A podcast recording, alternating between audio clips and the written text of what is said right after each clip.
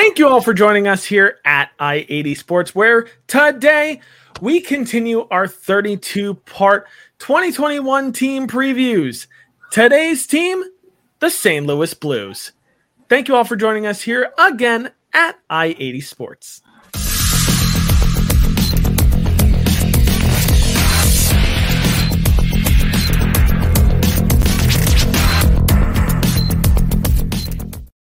Thank you all for joining us here again at I80 Sports.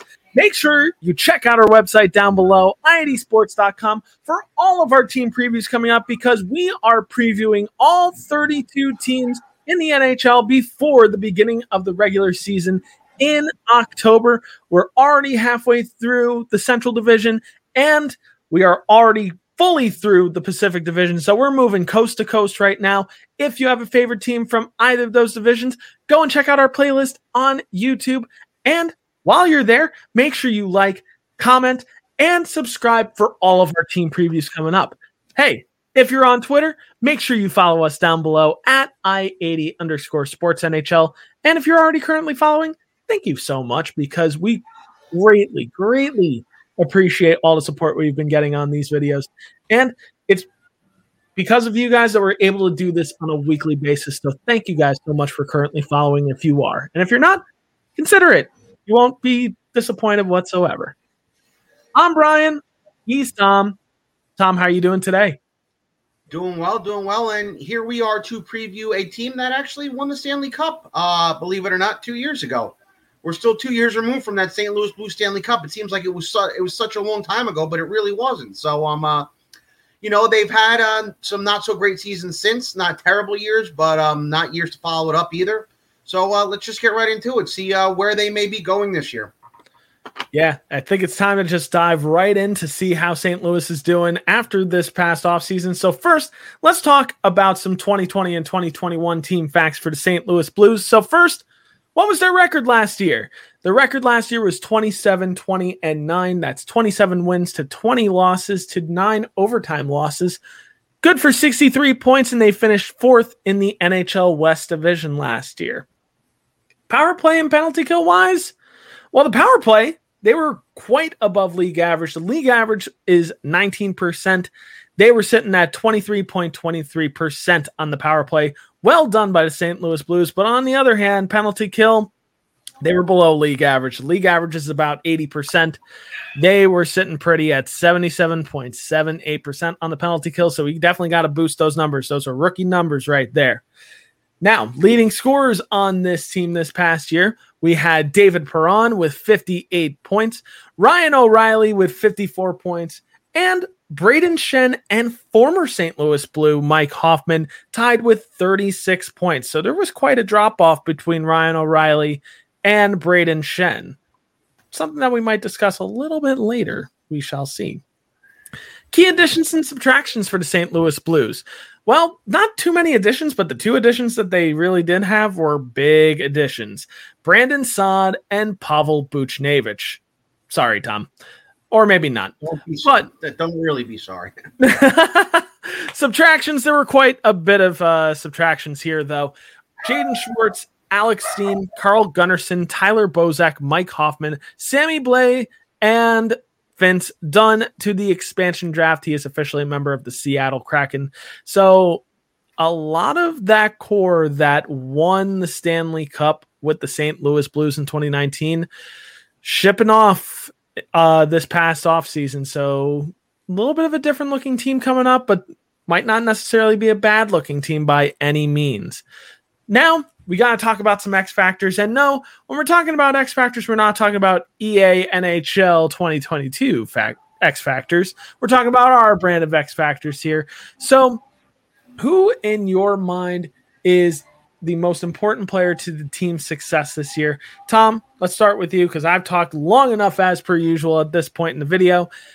Who do you feel are X factors on the St. Louis Blues this year? Sure. Well, um, a big one here is someone I'm pretty familiar with, and that's Pavel Buchnevich. Um, he was brought in in a trade from the Rangers. He was still a restricted free agent. He was given a nice four-year deal at 5.8 million per year, and he was brought in to theoretically. And let me say the key word here is theoretically replace Vladimir Tarasenko. As a guy who watched Pavel Buchnevich a lot in New York, he's not the same caliber player as Vladimir Tarasenko. Another thing with Buchnevich is this. As good of a player as he's been, he's played the majority, if not all of his career, with Mika Zibanejad as a center. With all due respect to Brayden Schenn, who he's required to slot next to on their second line, Brayden Schenn is no Mika Zibanejad. So I think my I think Buchnevich, with their front office and their management, might have been rated a little too high in their heads.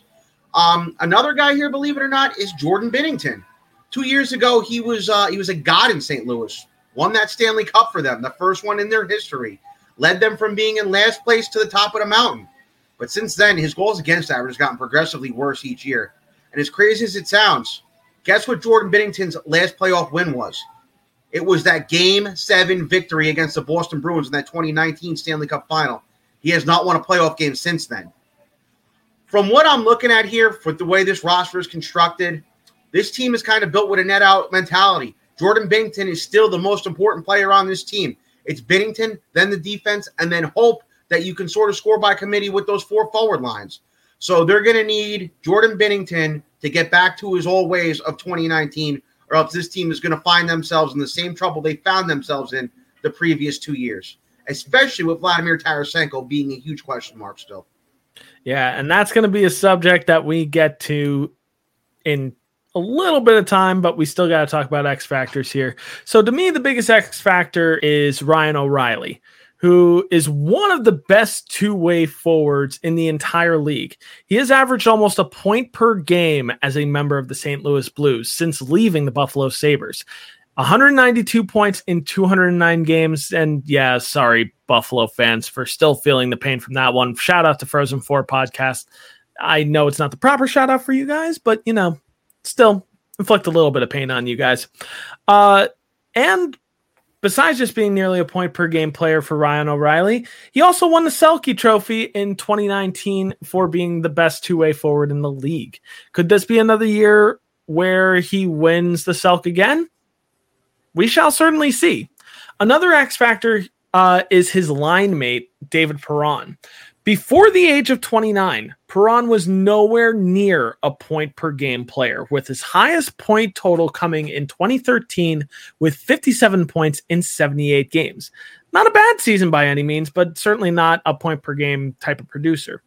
Since then, since his uh, age 29 season, Perron has 230 points in 254 games from 2017 to present, with last year being the first year he averaged over a point per game, 58 points in 56 games to be exact. Perron is aging very well. He's aging like fine wine. But St. Louis hopes that he continues to age like fine wine and does not go the other direction and starts aging like really bad sour milk. Lastly, I'll mention Torey Krug, who is coming into his second season as a member of the Blues.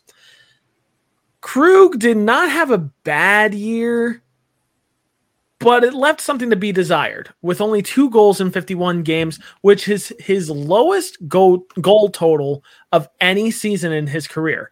Not counting his first two years, if you look on hockey reference, just because he played three games from 2011 to 2013. That I really don't count that whatsoever as like actual like minutes logged in the NHL. Torey Krug, who was signed by the St. Louis Blues uh, last fall as from the Boston Bruins, he's likely going to see top line minutes as well as power play minutes. I really do think he's going to have a bounce back year. I think he just had a first year on a big contract hangover. I think this year is where he really shows why St. Louis shelled out a ton of money for him last fall. Next, we got to move on to some breakout candidates who is a player in your mind that could have a career year, maybe a big rookie season, or maybe just the biggest year of their career to date? Tom, let's talk about you here. Who could be a breakout candidate for the St. Louis Blues? I'm going with uh, Klim Kostin here.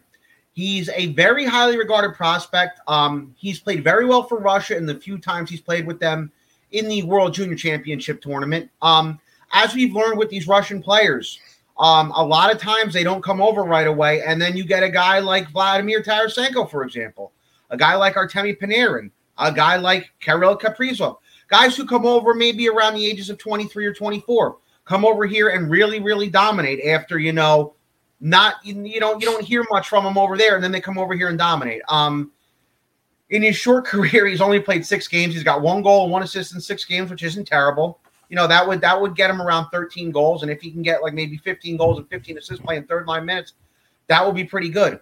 If Tarasenko is not there, I would expect them to think that Pavel Buchnevich and Klim Kostin would be there to um, replace Tarasenko's point production. So um, uh, we'll see what happens with him. He was a guy that um, when Buchnevich's name was being floated around as going to St. Louis, a lot of Ranger fans wanted him as the return. Obviously, it didn't happen, but um, uh, let's just see what happens with Klim Kostin this year over there in St. Louis. Yeah, I think Klim Kostin is a very popular choice here. And I do think he will break out in a big way this year. But I'm going to go a different course here, and I'm going to go ahead and say Robert Thomas. Thomas has a career high of 42 points, which he did in a COVID shortened season. This could be the first time he plays a full 82 game season. Keep in mind, he's only 20, 20 like 22 years old. If he does play all 82 games and plays in the top 9 most nights, I could see as a 2020 20 22 year old center. I will learn to English soon, I promise. As a 22 year old center, having a potentially big year. I'm kind of surprised that not more people are talking about him as a just a breakout candidate in general in just the NHL, let alone the Blues. He's a guy that I think needs to be talked about a little bit more. But as always, when we come to this point in the show, it's time to start talking about the potential opening night lineup for the St. Louis Blues here, which we got to mention. It is currently the beginning of September. There's a lot of time between now and October when the season begins. So take what we are showing you right now with a big grain of salt. So, that being said, and that preface out of the way, what could the St. Louis Blues opening night lineup look like? Well, we're going to start, as always, with the top forward line. Forward line one, we're moving from left wing, center to right wing here. First, we start with Zach Sanford, Ryan O'Reilly, and David Perron. Moving on to the second forward line, line two, we've got Brandon Saad, Brayden Schenn, and Pavel Buchnevich. So, two new faces in that top six right away. Moving on to the third line, we've got Klim Kostin, Robert Thomas, and Jordan Kyrou. Might I say, that's a strong looking third line. I really, really, really like this potential third line right now. And moving on to the fourth line, Ivan Barbashev, Oskar Sundqvist, and Mackenzie MacEachern which not a bad fourth line either. We do need to add a note here that we did not include Vladimir Tarasenko in this lineup. We'll explain a little bit more when we get to variables, but we needed to make make it known here that we did not include him in the opening night lineup. If he does end up in the lineup for the St. Louis Blues, I would absolutely expect that he will most likely play on the second line for the St. Louis Blues. But that might require a little bit of shuffling, something that we can talk about later. Next, moving on to the first line of defense, we've got Torey Krug and Justin Faulk, one of the best defense lines in the entire NHL, let alone just the Blues right now. Second line of defense, we've got Marco Scandella with Colton Parayko. Colton Parayko, who just got quite a healthy looking raise for the St. Louis Blues and quite a long extension as well. And on the third line of defense, we've got Niko Mikkola with Robert Bortuzzo. Lastly, the goaltending, as we talked about before, the starting goaltender for the St. Louis Blues will be Jordan Binnington, and backing him up this year will be Ville Husso.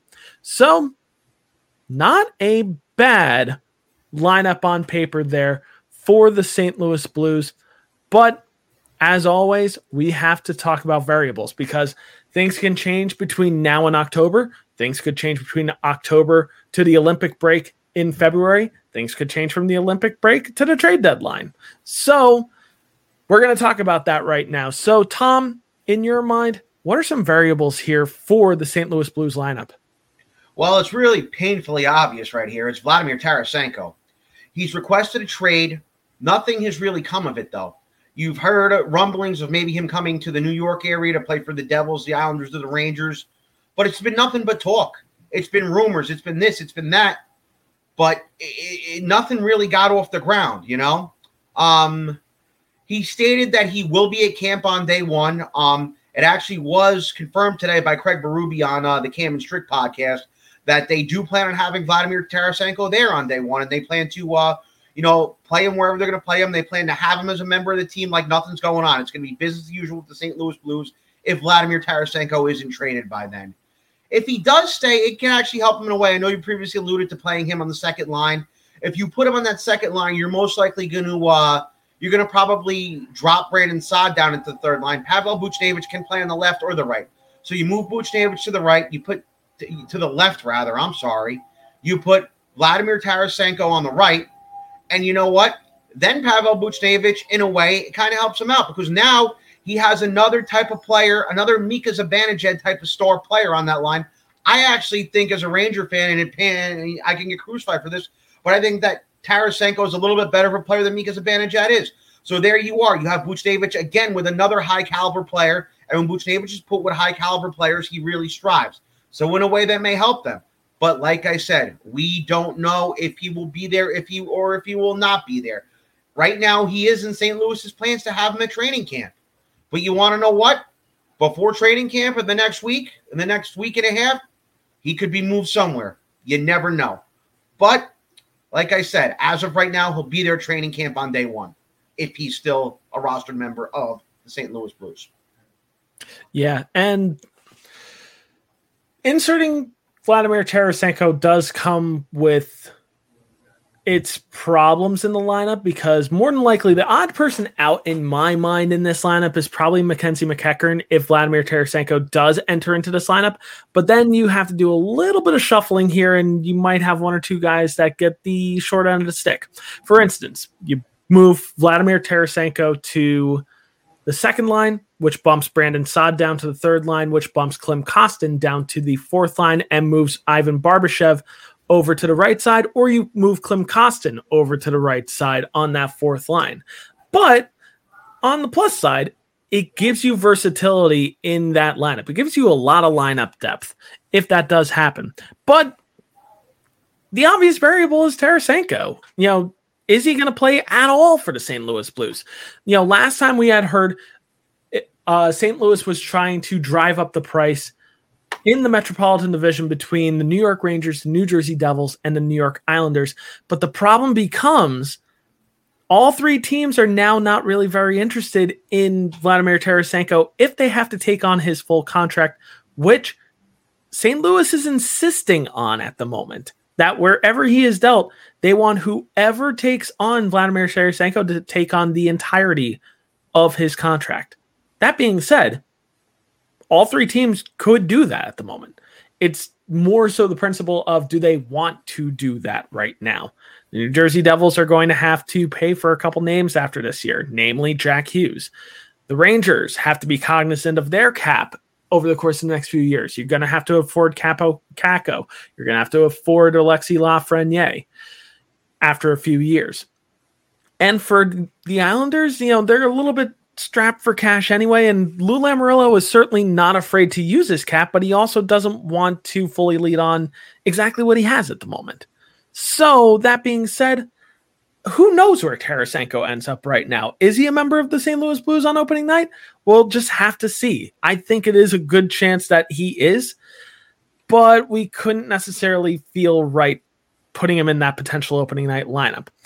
Other than that, I think the other question is will Brandon Saad and Pavel Buchnevich have a good first year in St. Louis? I think both of them do. I really don't think any of them are going to have a weird first year in St. Louis. I think they will produce at their regular rates. Other than that, that's all I got in terms of variables for the St. Louis Blues. There wasn't really that that much that I could really think of. But we've got to wrap things up here with our question of the day, which our question of the day stays the same as always. Where does St. Louis end up in the Central Division? Where did they finish in the Central Division this year? Tom, let's start with your thought here. Where does St. Louis finish in the Central Division this year? Well, like their division rivals, Minnesota Wild, there's still some uncertainty with this lineup, but I feel like it's less uncertainty with them than, say, the Minnesota Wild. Kirill Kaprizov carried the Minnesota Wild last year on his back. As good as Tarasenko is, there's still a lot of other talent there in St. Louis where Tarasenko doesn't need to carry the team on his back. And if they do lose him, I don't think it's going to um, uh, really change the direction of the team or really impact them in a neg- in a in a super negative way where they're going to fall. At the same time, this is not the same team that had won the Stanley Cup back in 2019. Um, you know, there's teams in that division that are obviously better than they are. Um, so with their uncertainty with Tarasenko and with a couple other teams that I like uh, that I like a little bit better with them, I'm going to go with fifth right now for the St. Louis Blues. Honestly, that's a good assessment. I think there's just so much uncertainty going forward right now for the St. Louis Blues, but there's no doubt they have a decent squad. However, I'm just not sure they finish in the top four this year. There are a couple teams that I like better than the St. Louis Blues right now. And who knows if they if St. Louis ends up playing better, I could eat my words on this one. But that being said, I think they finish right outside of the top four and I'm going to say they finish fifth as well. And I need to amend something from a, a few previous videos ago. In my Chicago Blackhawks prediction, I had them finishing fifth, but after thinking about it a little bit more, I actually think Chicago might finish sixth instead. So I do need to amend that thought from that previous video to just kind of fit my narrative here. So that's what I'm going with. That's what I'm sticking with. I'm going to say that St. Louis finish mm-hmm. finishes fifth in the Central Division this year. But guys, as always, what do you guys think? Do you agree? Do you disagree? Make sure that you let us know down below in the comment section. And hey, while you're there, drop a like and subscribe for all of our team previews coming up because hey, you might not necessarily be a St. Louis Blues fans, but we are covering every single NHL team, all 32 teams leading up to the beginning of the NHL season in October. So Make sure that you check out our playlist on our channel. Make sure that you hit that bell notification so that way you're notified of every single video that we release between now and the beginning of the NHL season. And hey, you can also check out our website down below and find all of our content there as well at i80sports.com. Not only can you find our NHL and team preview content there, but the NFL season is right on the horizon. You can check out our NFL, NCAA football, MLS, and NBA coverage there as well. You got to make sure that you show our guys some love at the beginning of the football season right now.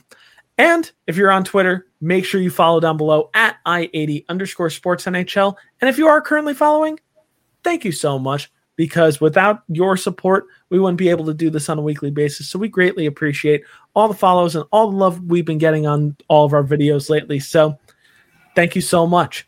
But it's time to leave the St. Louis Blues for right now and move on to a different team. As always, I'm Brian. He's Tom. This has been our St. Louis Blues 2021 2022 team preview.